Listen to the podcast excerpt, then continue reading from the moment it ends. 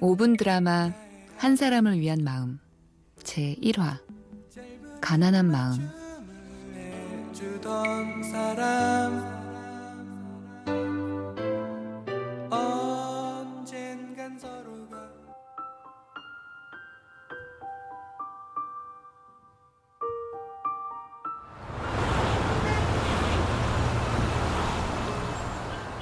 새벽 6시 나는 채 마르지도 않은 머리카락을 털며 고시원을 나섰다. 이제 이 육교를 건너면 나는 속세와 격리된 도심의 섬으로 들어간다. 불안이라는 돌덩이를 안고 노량진에 온 지 이제 6개월. 사람들은 서른이 넘은 나이에 너무 무모한 거 아니냐고 했지만 나에겐 공무원 시험이 청춘의 마지막에 겨우 건진 지푸라기 같았다. 열변을 토하는 강사의 이야기가 귓가에서 조금씩 흐려질 때쯤 나는 교직 귀퉁이에 가난한 가계부를 써 내려가기 시작했다. 월세 50만 원, 관리비가 7만 원, 휴대전화 요금 왜 이렇게 많이 썼냐? 5만 원. 하우, 그럼 얼마 남는 거야? 아, 달 하나 좀 더 아껴 써야겠다. 하지만 눈치 없는 배꼽 시계는 시도 때도 없이 알람을 울려댔고 매일 먹는 김밥이 지겨울 때쯤 내가 찾아든 곳은 다섯 명만 앉아도 어깨가 부딪히는 허름한 가게였다. 제 라면 하나만 주세요. 2,500원 선불입니다 2천 잠시만요. 2천 원 동전 동전이 아 여기. 나나나나 단 엄마네. 여 어, 여보세요 엄마. 어 나 지금 밥 먹고 있어. 아유 뭐 언제 내가 밥 굽는 거 봤어. 반찬? 여기? 어 왜 그 왜 궁금해? 알았어. 야, 된장찌개, 돈가스, 소세지. 그래 김이랑 라면 다 라면 라면 라면 2,500원짜리 라면을 먹으면서 700원짜리 공깃밥을 추가하느냐 마느냐 고민해야 했던 시절. 그 시절 나에겐 하늘을 원망하는 시간조차 사치였다.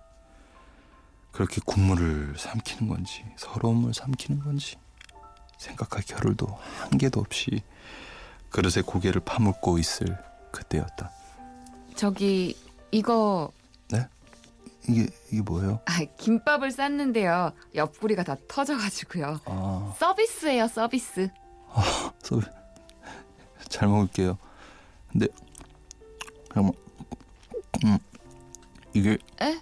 그 맛이 뭐 별로예요? 아니 그게요. 저 단무지가 없는 김밥을 처음 해가지고 되게 낯서네요 김밥이.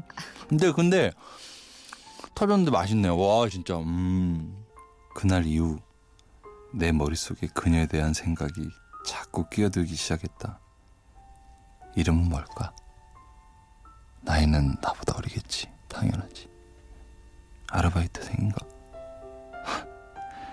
하지만 물음표가 하나씩 생겨날 때마다 나는 곧장 지워대기 바빴다. 머릿속의 공간을 자꾸 내어주면 그만큼 섬에 머무는 시간도 길어질 것 같았기 때문이었다. 근데 이상한 것 하나가 있었다. 나는 분명 똑같은 라면을 시켰는데 갈 때마다 하루는 떡이, 하루는 만두가, 또 어떤 날엔 라면 면발 아래 치즈 두 장이 숨겨져 있었기 때문이었다. 저기 아, 아, 아, 아무래도 그 메뉴가 좀 잘못 나온 것 같아가지고요. 전 그냥 그냥 라면 시켰는데. 맛있게 드세요 네, 아니 저기 저기요, 저기. 내가 말을 걸 때마다 그녀는 그저 한번 씩 웃을 뿐이었다. 그 후 가게 근처를 지날 때면 그녀가 있는지 없는지 있으면 또 어떤 모습을 하고 있는지 자꾸만 확인하는 내 모습을 발견하게 됐다. 그러던 어떤 날이었다. 여기 라면 하나요? 저기 내일 시험이시죠? 네, 근데 그거 어떻게? 지금 여기 라면 먹고 계신 분들 전부 내일 시험일걸요? 아, 잘 치세요. 화이팅! 그날 그녀가 건넨 라면 그릇을 받아 탁자에 내려놓는 순간 나는 어떤 말도 어떤 행동도 하지 못한 채 한참 동안 그릇을 물끄러미 내려다볼 수밖에 없었다. 내 라면 위에는 그녀의 선물이 도착해 있었기 때문이었다. 하트가 그려진 계란 프라이. 나는 그걸 입에 밀어 넣으며 생각했다. 꼭 합격 소식을 갖고 그녀를 만나러 다시 이곳에 오겠다고. 자, 그래. 자, 아, 자 제발 합격해라. 제발, 제발. 수험번호 13942번 2번. 그렇죠. 조달환님. 네. 조달환님은 음. 국가직 9급 공무원 공개 경쟁 채용 시험에 제발, 제발 한 번만. 제발, 제발 조달한 고백하러 가자. 제발, 제발. 조달환님은 네. 국가직 9급 공무원 공개 경쟁 채용 시험에 시험에 불합격하셨습니다.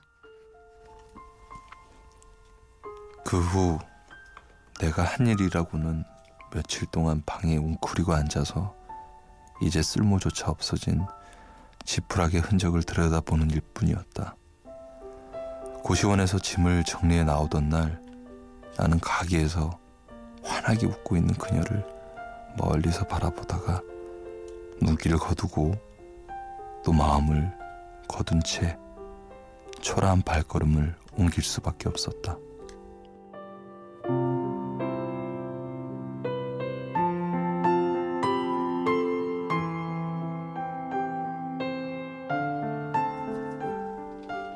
도심 속 불안의 섬에서 만난 따뜻한 바람 같던 사람. 내 가난한 마음에 다가설 용기조차 내어보지 못했던 사람. 그 사람을 위한 내 마음은 지금도 여전히 그날 그 자리에 그렇게 서 있다.